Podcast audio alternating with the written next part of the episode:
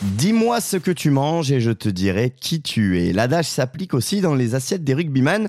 Entre nutrition et attachement à leurs racines, performance et gourmandise, vous allez voir que dans ce domaine, les joueurs doivent trouver le bon équilibre. Un reportage de Marina Paris. Faire bonne chère, ça commence très tôt chez les rugbyman, dès l'enfance, comme nous l'a expliqué Philippe Toinard, auteur du livre Le 15 passe à table. En fait, il faut prendre en compte une chose, c'est que tous ces joueurs qui ont joué dans des grands clubs et donc dans des grandes agglomérations, euh, ont une vie euh, d'enfants pour la plupart en ruralité. Pour les parents, eh bien, les enfants le mercredi quand ils n'ont pas école, il faut bien les mettre quelque part et donc on les mettait chez les grands-parents.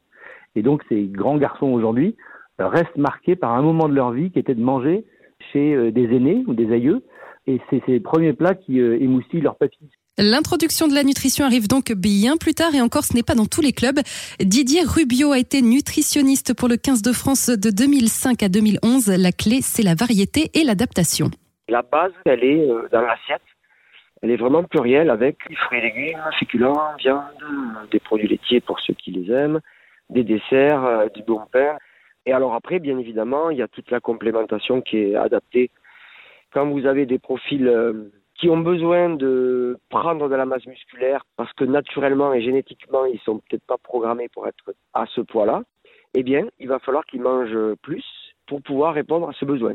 Donc, euh, il est fort possible que vous ayez un demi d'ouverture ou un trois quarts qui mange plus qu'un pilier. On se demande alors si la nutrition peut jouer sur le résultat d'une compétition. On ne peut pas dire ça, mais par contre, toute la prépa qui va avec, qui est longue, euh, par exemple Coupe du Monde, tous les joueurs qui sont identifiés, préparés, et du coup, oui, ça, c'est, ça fait tellement partie de la performance. Mais un rugbyman, ça reste gourmand et attaché à son terroir, comme a pu le constater Philippe Toinard au fil de ses 57 entretiens.